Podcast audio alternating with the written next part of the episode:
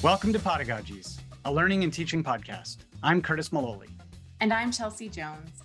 Joining us today is Dr. Rajiv Jhangiani, Vice Provost Teaching and Learning at Brock University and a faculty member in the Departments of Education Studies and Psychology.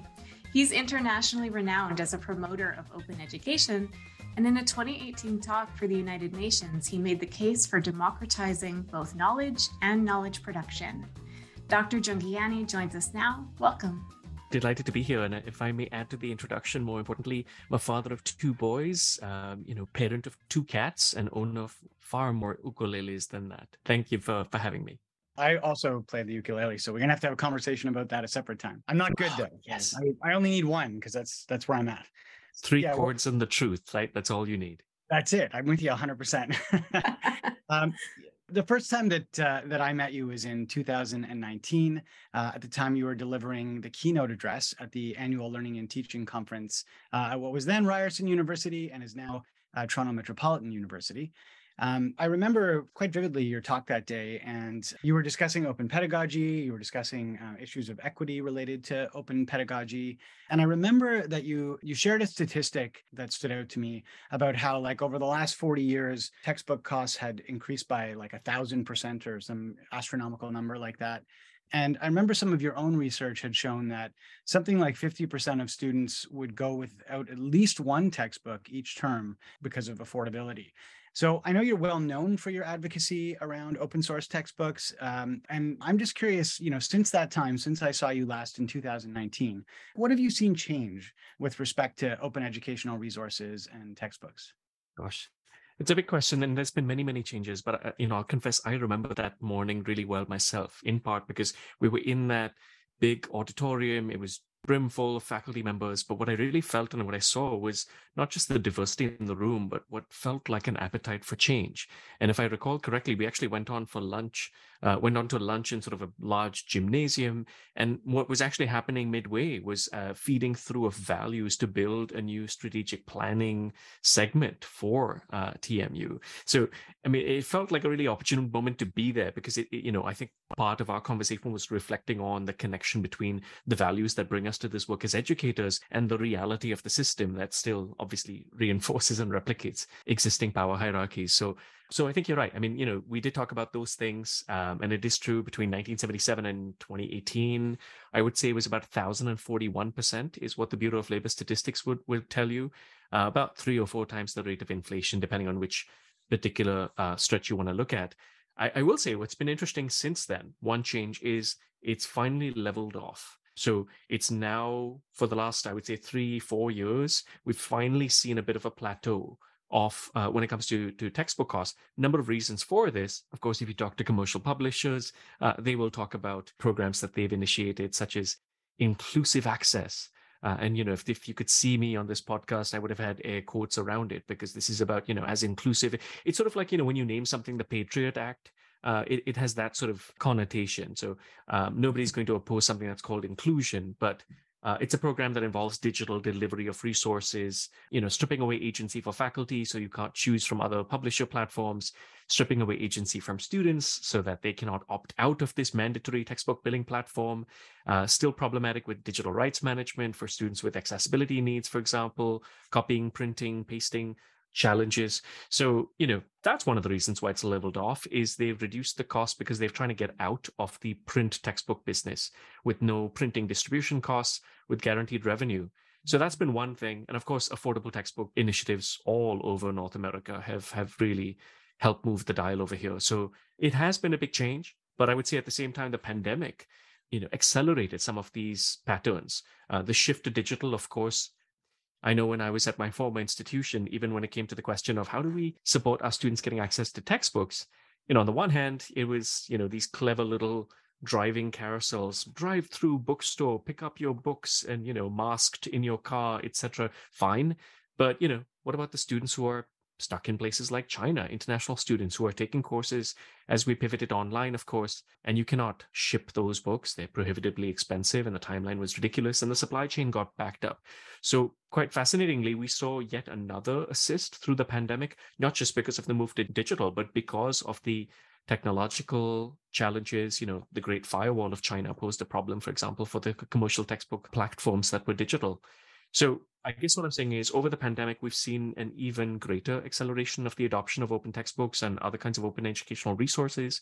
We've seen adoptions right across the country. The Canada OER group is thriving. There's been national summits over the last six months about uniting behind a national advocacy campaign, uh, federal funding, supporting the UNESCO declaration, new zero textbook cost programs uh, popping up all over the place, uh, and a lot more research backing all of this up. So, in some ways, I think over the last year, well, I would say since since that since that talk at TMU, you know, the use of OER in open textbooks has become even more normalized and even more commonplace across the country, from what I can tell.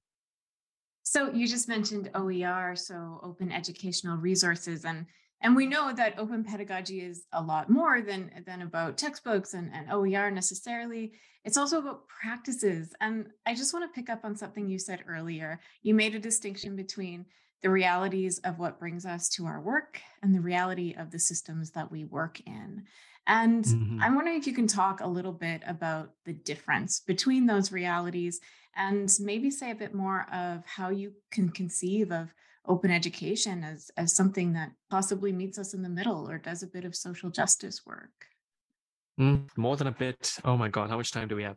This is really where everything is focused, is on this gulf. And I think you can look at this in a number of ways, but any university vision mission statement i mean it's a little bit like buzzword bingo right? I mean everything is nice and shiny but the reality again. So are we structuring our programs our courses our calendars our semesters around the assumption that we're dealing with fairly privileged students who do not need to work for a living, who do not have family responsibilities, who are able to study as much as we expect outside of work, who do have access to high speed internet access at home, who do have their own laptops and expensive devices, who do not uh, need to pray during Ramadan, who, I mean, there's a whole host of ways in which, uh, right from legacy admissions down to textbook costs and the hidden curriculum uh, in which you know there's this massive massive gulf. And so when people sit around thinking why don't we have a more diverse campus? Uh, you know it's not how the system i mean it's not a bug i guess is what i'm saying. It's the design. It's the whole intention of the system. And so lots of good intentions that pave the way of course but um, but I, I, think textbook cost is just a, a good illustration of it. The research that demonstrates over and over again that students from marginalized backgrounds, and it could be in terms of economics or students with disabilities or BIPOC students, first gen students. These are the ones who are suffering most at the hands of high textbook costs, especially when you have new editions with fairly cosmetic changes, when you have an access code that's tied to a textbook and that requires a student to effectively pay in order to do their homework. But I will back up even further and say, you know, from my perspective, and obviously over the years moving from a faculty position to an administrative position one of the things i think a lot about is what is the situation for sessional faculty who are given a course maybe two three weeks before the semester begins what kind of labor can we expect them to engage in before they're actually being compensated in terms of preparing you know teaching a course is it not reasonable for them to just simply pick up something that somebody's handing to them and saying well you can plug and play this you don't have to create the lecture slides. Here are some PowerPoint slides. You don't have to write the questions. Here's a question bank. Um, you, you know, you don't have to grade the students' responses because we've got this quizzing platform. So I, I do want to sort of highlight, I suppose, how, you know, I do recognize the many ways in which uh, the commercial textbook industry's exploitative practices have in many ways preyed upon the precarity of labor within the academy because they've been able to weaponize this notion of convenience for faculty in many ways but ultimately to the detriment of students. There's so much happening in what you're saying, right? There's so much to take up here. And as you're speaking, I come from a critical disability studies background. And so the, the word that's, you know, sort of coming to my mind is access. This is a conversation about access. But I think I've also seen this conversation sort of framed around the concept of, of digital justice. And mm. so I mm. just I want to ask you, are we talking about digital justice? Is digital justice something that we can enact in our classrooms given given all that you're describing given that it's not a bug it's by design? Absolutely but I, you know i, I think for me the there's a little bit of interrogation around the concept of digital justice for me as well. I mean you know i'm thinking about work by people like chris gilliard for example who has written a lot about digital redlining and the ways in which the digital divide is reinforced in fact uh, in ways that uh, again uh, exacerbate that equity problem uh, right? And it sort of goes back to redlining itself in the city of detroit for example and how how housing loans were far easier to get if you lived on one side of eight mile road. Is very racialized right? So um, so i'm thinking about this in the context of yes pandemic conversations as well about well did the pivot to digital again exacerbate some existing inequities? And of course it did right? Um, I, I will note in passing that there was a lot of hilarity as well for me. It was sort of this, it was it's satirical. It was not hilarious as much as it, it was like, this feels like satire. Surely it cannot be, you know, the same educators who two years ago were banning laptops from the classroom. These are the same educators who are now demanding mm-hmm. that students have their camera on on their laptops with remote exam proctoring. It's like mm-hmm. this was never about the device. This was always about control. You know, so uh, for me, yes, d- justice is a part of it. And and what I love about this work is, you know, people often come to open education because of the resources and um, the cost savings to students, and that's an easy argument to get, hopefully but you come for the cost savings, but you stay for the pedagogy, uh, as I love to say, in part because you start to discover all of the things you could do. So, you know, I'd like to tie this conversation to the work of people like Sarah Lambert at Deakin University, uh, Cheryl Hodgkinson Williams uh, from South Africa.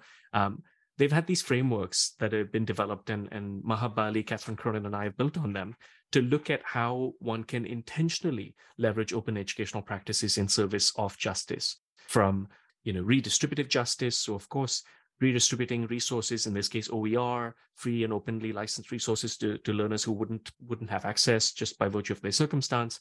That's great. But in some ways, significant cost savings for students is almost like the least significant benefit of OER. Because uh, you can go further. You can address sociocultural diversity in the curriculum by taking advantage of the affordances of open licensing to actually localize, contextualize the resources that students are encountering but then, of course, with open pedagogies, you get to a whole other layer because you're attempting to not just widen equitable access to course materials, but you're actually talking about the, democratization of the learning process, trying to push back against the structural academic gatekeeping within the academy by inviting learners to co-construct knowledge, co-construct OER. And so then you can get further, you can go from recognitive justice to representational justice, even epistemic justice. So it gets a whole lot more exciting. And so for me, part of the joy of this work is when I talk about that gulf, it's also, you know, people working within the system for years.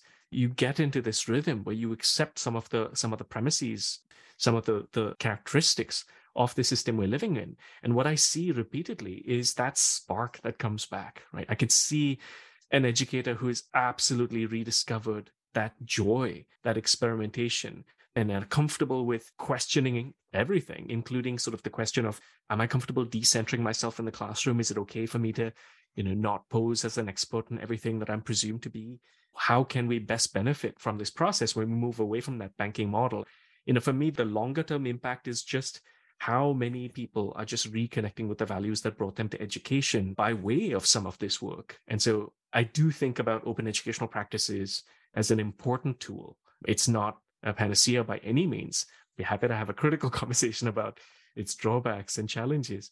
But it has been a very effective tool in service of justice, but also, frankly, in, in aid of helping to rediscover joy in the classroom, and in particular for educators who I think in many ways the system beats it out of us sometimes. Hmm.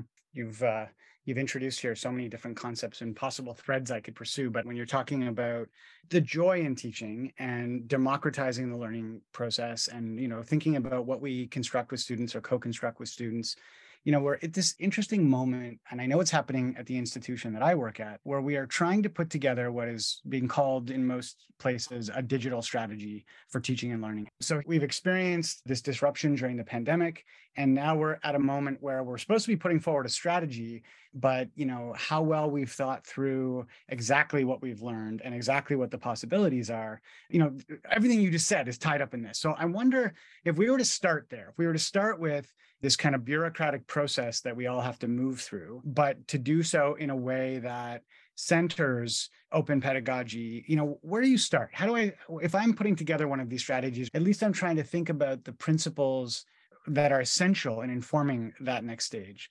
Uh, where where do I start? Where where is the first place that we need to be thinking that we might not be already? Is that too big a question? It's a no, it's it's a great question. I hope it's the kind of question that people ask themselves fairly regularly. But and I agree. I think it's something that many universities have been undergoing this reflection in, in a few different ways. To be honest, I I think part of the question over here is who's the we, right? So that's maybe in some ways I'm foreshadowing where I'm going with this, but the question of who's at the table for these discussions in the first place. Because traditionally, if you're talking about, um, let's say, Senate committees on teaching and learning, or composed of tenured faculty members, maybe you know some administrators, perhaps some student senators, again, knowing that the sort of limited nature of their term and the challenges with their fuller participation, we're not necessarily talking about the widest spectrum uh, of knowledge, of expertise, or especially lived experiences. So I guess the question is who's not at the table? Who are we designing for? You know, I, I love these practices known as liberating structures. And there's one in particular that, that I'll share. Um, these are sort of group facilitation techniques sometimes, but they're beautiful. There's one called TRIZ, uh, and we've used it with great success in the past, just in in in it workshops talking about open pedagogies. But what I love about it is it sets you up in a way to interrogate your own thinking. It says, you know, let's imagine for a moment that we want to not do what we're talking about. Let, let's imagine the opposite outcome. We want to design an academy for digital teaching and learning that is as exclusive as possible, right? That is as racist, that is as traumatic, that is as exclusionary, that is as ableist as possible. And I know this is going to feel ridiculous, but it's a thought exercise. What would we do? And once people get into it, you get this odd rush of creativity and laughter, and people start sharing. And you start, okay, well, this is what we would do. And it's ridiculous. We would never contemplate this really. But of course, this is what we would do. But it's a safer way to explore that. But then the next stage is you kind of take a step back and say, okay, well, that's the list of, you know, evil intent. Now let's critically reflect. Are we even remotely, in the slightest way, doing any of that right now? And, and sort of interrogating that. So I think for me, the, the question is, are we designing for the margins or are we designing for the mode? If you design for the margins, everybody's looked after and you don't have to individually retrofit the system as we do right now. So I think when we're talking about digital futures, is you know, intimately tied to the broader future we're envisioning, because we can have the most innovative, effective, engaging learning environment in the world, better than any, anyone can imagine. But if it resembles anything like, you know, Elon Musk's fever dream for the academy, this is not the future we want. So I, I think the question is really who is the we, what is the future? And if the future is equitable, this is going to look quite a bit different. It's such a good point. You know, it's such a challenge because in a really practical kind of way, I think that students are expecting changes, right? We've done education differently. There are aspects of it that were really problematic. There are aspects of it that were really wonderful. You know, I, am even seeing uh, this particular term. I've I've spoken with many faculty members who have expressed a lot of shock at the idea that students sort of aren't coming back to class in some cases. Um, and mm-hmm. when we are imagining our future, um, let's you know reasonably. Let's start with our learning outcomes. Let's see what we're trying to get students to do. Let's think about how we might be able to do it better. But there's a, a really significant piece that you're talking about that is that we piece that's kind of left out of that equation. Uh, and so to put it meaningfully back in the equation it's quite a challenge and, and quite an interesting uh, problem. Yeah, and I think learning outcomes is a reasonable place to start, just as a conversation about textbooks is a reasonable place to start. It's known, it's familiar, it feels somewhat tangible but it's also a relatively impoverished way of approaching the learning experience right? I mean learning outcomes i think is a, is it maybe a, a, good illustration. So i'll just run with that. So you know in in theory of course i love this idea of backwards course design and you align your uh, activities and assessments with the outcomes fantastic it all makes sense there's a bit of a journey happening. Good all right. But this notion that you know you can sort of indicate here's the journey we're going to embark on before i've ever met a single student in my classroom that's bizarre to, to me as an educator at the same time. So so i view it with with sort of you know some some degree of humor as well. Um and so i suppose that's the piece. Connecting back to what i said earlier reminds me of the words of Arundhati Roy, right? Uh, amazing writer and thinker. She said that there's no such thing as the voiceless. There's only the deliberately silenced or the preferably unheard. And so when it comes to strategic planning, for me, that's a really, really useful way to think about it is whose voices are, are not here. But of course, then how can we build this in a way that's also not and sorry, I feel like all of the black feminists are now coming to mind, you know, not using the master's tools because this is not always going to work in this way. Um, and even questions of, you know, assumptions around hierarchical classrooms and what this will look like. And it gets layered and layered and layered. But I think it just starts with the question of, you know, what is the future and who is the we? And are we going to allow ourselves to break things along the way, right? You will always have particularly around conversations that touch on justice and equity and diversity and especially inclusion, you know, pushback, both in terms of let this be a civil discussion, uh, let this be a collegial discussion, or you know, let let us there'll be intent to use or or weaponize even concepts like meritocracy in service of the status quo, because of course there are many people who who the status quo serves incredibly well. And it's that troubling of, of that comfort that is the challenge and, and that's the joy of it as well right? If we're really critical educators that is the openness that we need as we're planning and re envisioning the future is we need to be open to being uncomfortable because of course the degree of discomfort we experience is in some ways a reflection of the privilege we enjoy.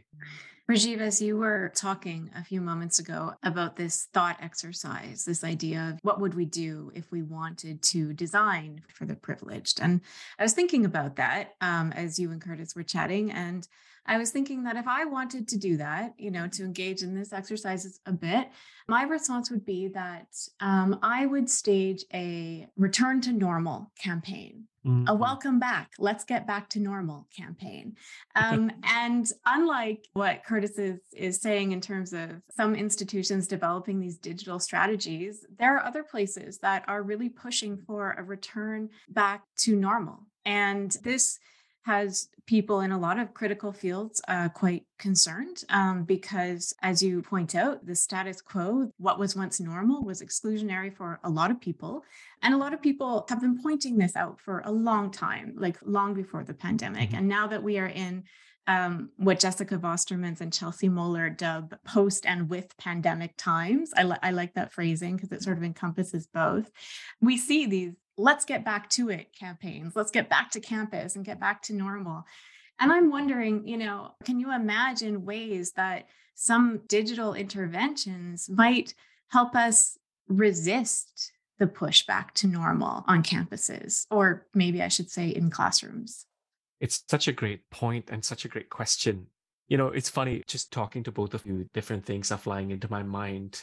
But oddly, one of them is is from Eminem, his song Lose Yourself back to reality. Oh, there goes gravity. And I think that's the challenge over here is, is us, even when we were in pivot times, if you will, there was still that drag because people were still trying to recreate the classrooms of control in digital spaces where no you need to have your camera on. No i'm going to talk at you for a synchronous lecture for for two hours. Yes i'm going to take attendance. No we're going to pretend like you don't have access to your textbook right in front of you. We're going to say this is a closed book exam. No i'm not going to adjust my assessment. I mean so it's really kind of strange but the inertia is incredibly strong and so now that the some of those constraints have been relaxed I mean, you can imagine there was always the gravity, and we I felt it, I saw it when we were in the thick of the of the pivot to to remote emergency instruction. And so now, of course, the gravitational pull is even stronger as people uh, experience that relief at, you know, in, in many cases, not all cases at all, to be able to go back to the classroom and, ah, oh, thank goodness I do not have to change again. But I will say there's been loads of folks who have discovered to their surprise in many cases some of the benefits of doing things differently and that's been nice to see. I mean of course it's sometimes not for the reason you think. So, you know i discovered i, I like uh, working in my cabin for six months of the year so i'll teach online now. No i'm not interested in doing any professional development or instructional development in, in how to design my assessments for this space but so so of you know there's gravity in a number of different ways. So I, I would say you know looking a bit deeper for me is the question of that real alignment. So on the surface, it may look like a practice that's resisting gravity, but more deeply, it may not be at all, uh, and vice versa. Uh, and so I think it's a useful thing. One of the things we're talking about at Brock, now a newly approved academic plan, ding, about seven days, nine days ago, uh, is we're going to develop an advance for consideration of framework for ethical educational technologies for starters. And so, you know, as we increasingly talk about augmenting what we're doing in the classroom, enhancing it through technology, including some of the things that have happened over the pandemic, wanting to to not get into this space where we are reinforcing and amplifying societal biases through these digital platforms. So it could be anything right from look, a learning management system, if you have it defaulting to legal name and you're dead naming trans students, this is an issue. Or if you're going to talk about digital textbook platforms and they are problematic for accessibility, this is a thing. We're not going to get into the business of, oh, well, yeah, we can make an individual process for you if you want to change your name. Oh, no, we can convert this text to a large format by working around this. No, no, no more retrofitting, no more individual accommodation, no more relying on the compassion of individual educators. Just no, that's not how we're going to build a system and, and then bend over. We we change the system at procurement. We do not allow it to proceed. Um, so I think that's the deeper level at which I'd love to see that that change.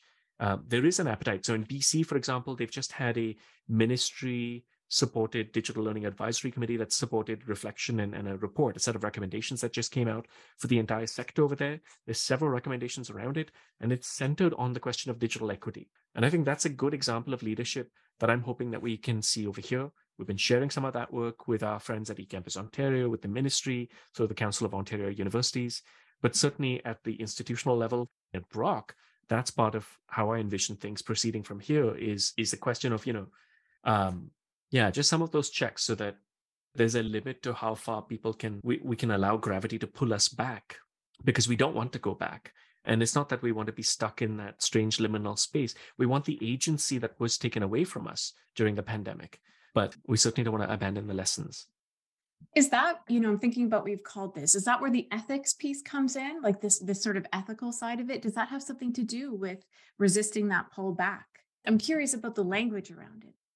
I think so. I mean, I certainly think about it in this way. But I think, you know, the conversation is interesting to me because it reminds me of that conversation, particularly from critical disability scholars over the pandemic around, oh, there are these inequities uh, as mm. though they never existed before, right? They became mm. more visible to some people over the pandemic. So I think that's that's part of it for me is, and just as an example, the way in which the academy is structured and the silos and the sort of depersonalization of some of these decision making processes you know em- enables this to some degree because an instructor may use technologies that the institution provides or things that come to them through a, a textbook publishers platform that that wrap around that book or something else but to some degree i mean you know is it not fair for a student to assume that someone's done some due diligence when it comes to the technologies that they are being compelled to use, the digital footprint that they're being compelled to, to leave.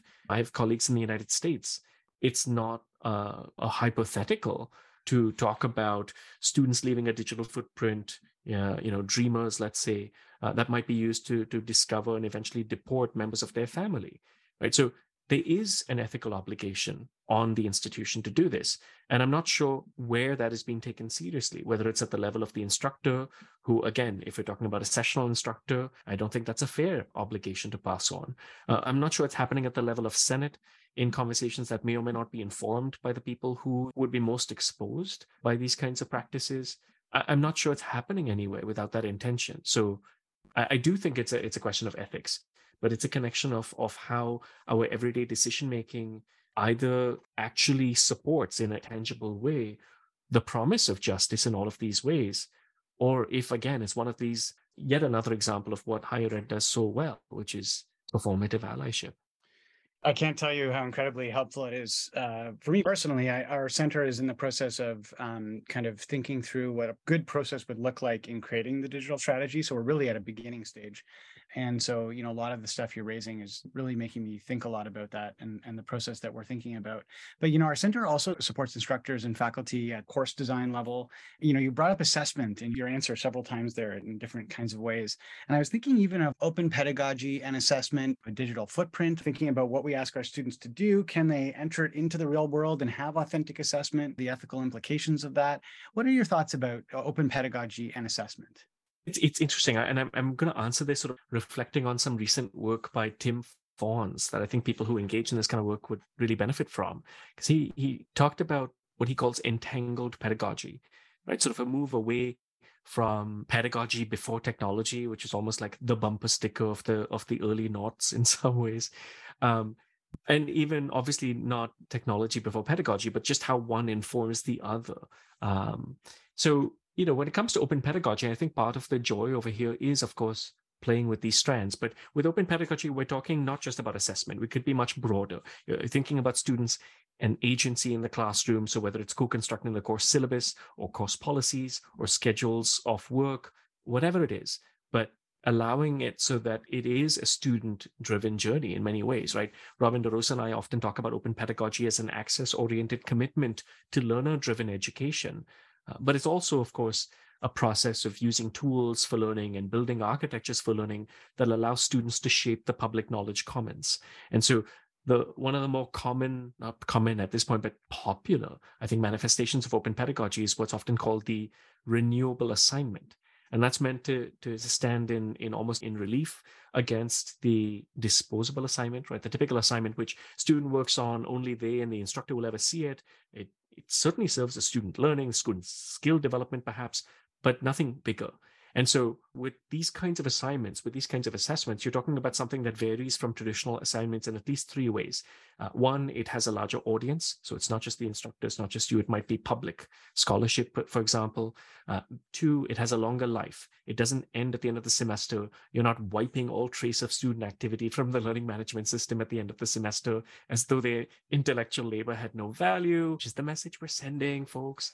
Um, and of course, it also has a deeper impact. It actually contributes to something. So it could be students editing, uh, improving articles on Wikipedia. It could be students creating instructional videos that are openly licensed. It could be, you know, writing op-ed pieces and publishing them in local newspapers. It could be students creating open educational resources as part of their coursework. It could be a whole host of things. But yes, again, needs to be approached critically because that sounds exciting and it's fun. And yes, it's true, the energy and creativity and even the pride that you see from students when they see that their work actually has meaning, it's value. It's not just another kind of task in this long series of hurdles uh, in order to get their degree. This goes back to one of those, I'm not going to go on this tangent too much, but again, you know what's the deeper issue is there a, is there not a reason why students are responding to traditional assessments as though this is just you know, why do they only care about the grade? Because we make them only care about the grade. The system compels them to only care about the grade. And again, we may pay lip service to the higher ideals of education, but we're not setting up the system to actually support that. So uh, again, with open pedagogy, though, critically approaching it, how are you actually scaffolding this? Where is the digital and information literacy happening? Um, are you thinking through things like more marginalized students are going to be targeted disproportionately in flame wars and Wikipedia editing, for example. What kinds of literacy supports training are you actually thinking through? There's ways to do this incredibly well and ethically. And we've got some great models, great examples. Some of them, of course, are posted on the Open Pedagogy Notebook. But you know, I think about the work of people like Arley Cruthers is a good example for me of somebody who is extraordinary at navigating this in a in a very very thoughtful way. Um, and she's worked with her students this is at Kwantlen Polytechnic University. She's an applied communications instructor. And I'll just share one quick example of one of those assignments that she designed with her learners that just this is this is one of those moments where you can hear the sound of hope in the academy. It was a wonderful thing. It was a research course. Uh, the students decided to focus their research project on, of all things, textbook affordability. So they did a research project, quantitative, qualitative. They interviewed their peers, all of this, produced a report. Now you might think normally, all right, that's cool. It's engaging. That sounds relatively common. It's good. It's good. It's not, you know, a 400 student class completing 150 multiple choice questions out of a publisher text bank. In that sense, it's great. But she went much further. So the students then decided they used H5P, which is open source technology, often uh, easily easy to create OER with, and they created this this interactive game it was first a paper game like you know like a board game effectively where they designed this game uh, which could easily be used as an educational development tool for faculty because it was based on students' lived experiences, real lived experiences, where you had to navigate this simulation, where you start the semester, you have to make decisions about what books you're going to buy. Maybe, oh, you know, I don't have enough money. Maybe this one will be used. Maybe this one, I'll have to, you know, skip the access code. We'll figure it out. Go through the first exam, you get your grades. Maybe you then have to figure it out. Oh, I can't get through that course without a book. Okay, I need this at this point. And then these random life events happen you know you drop your phone into the toilet uh, you need to make a trip back to india as an international student because a family member has passed away whatever it is these these life events that genuinely were based on students lives and you need to deal with it and, that game has been now converted to h5p so it can be done interactively online. It is licensed openly but it was built by the students. It's an incredible educational tool and that's an example of the kind of work that is just of course inspiring but it just unlocks a level that this is not normative practice in the academy to give students that kind of voice to let them drive the agenda and allow them to enhance the agenda that beautifully. So it's a good example for me of how you can ethically decenter your role as an instructor you can ethically think about the use of digital technologies um, and how you can empower the voices of those whose voices have never been listened to it's a, it's incredible. It's such a great example. I, I'm I'm really thrilled that we can we can sort of end in a place like that. You know, Chels, I think we need to make this a, a long form podcast going forward. We we don't have enough time here. That's true. That's true. And you know, our listeners can't see this, but I see that behind Rajiv there are some ukuleles. And I was thinking as you were talking about OER and renewable assignments, I was thinking, gee, I wonder if we could think together about what how we would teach someone to play ukulele using OER or a renewable assignment. Have you ever thought about that, Rajiv? Funny, I haven't thought, thought about it that way, but I've thought about the connection between the two, certainly. Because for me, it, it's a beautiful thing. So my eight-year-old is learning the ukulele as well right now, but I picked it up in in this in these classes. This was pre-pandemic, and it was really interesting self-selection. Who takes an ukulele class? It was, uh, you know, um, an older group for the most part I don't think they minded me trying to play Guns N' Roses on the ukulele, for example, but but that was not the typical fare, nonetheless. But I think about this in terms of vulnerability, right? I mean, it is something that's accessible. It's not the violin in terms of uh, the the learning curve in that way. You can, with about four chords, as many people will tell you, uh, you can they can play quite a few songs with four basic chords, and so you can build that sense of efficacy. But even so, doing this requires you to step outside of your comfort zone. It requires you to demonstrate and embrace that vulnerability, uh, particularly if you're going to sing alongside, which is where the real joy comes in.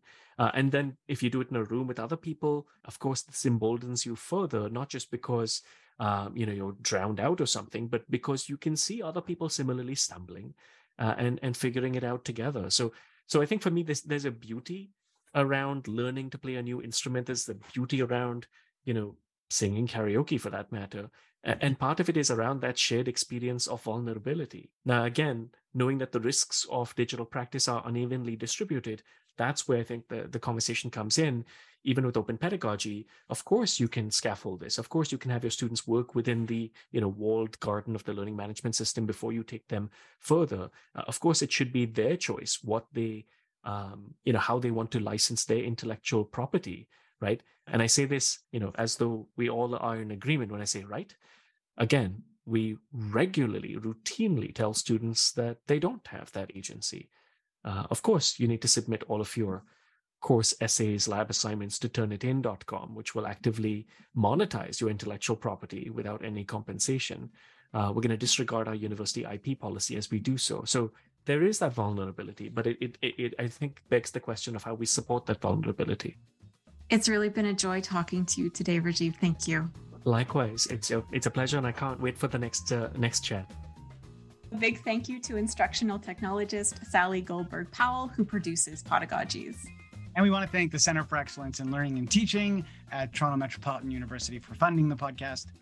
And we want to thank Brock University Center for Pedagogical Innovation for supporting this podcast.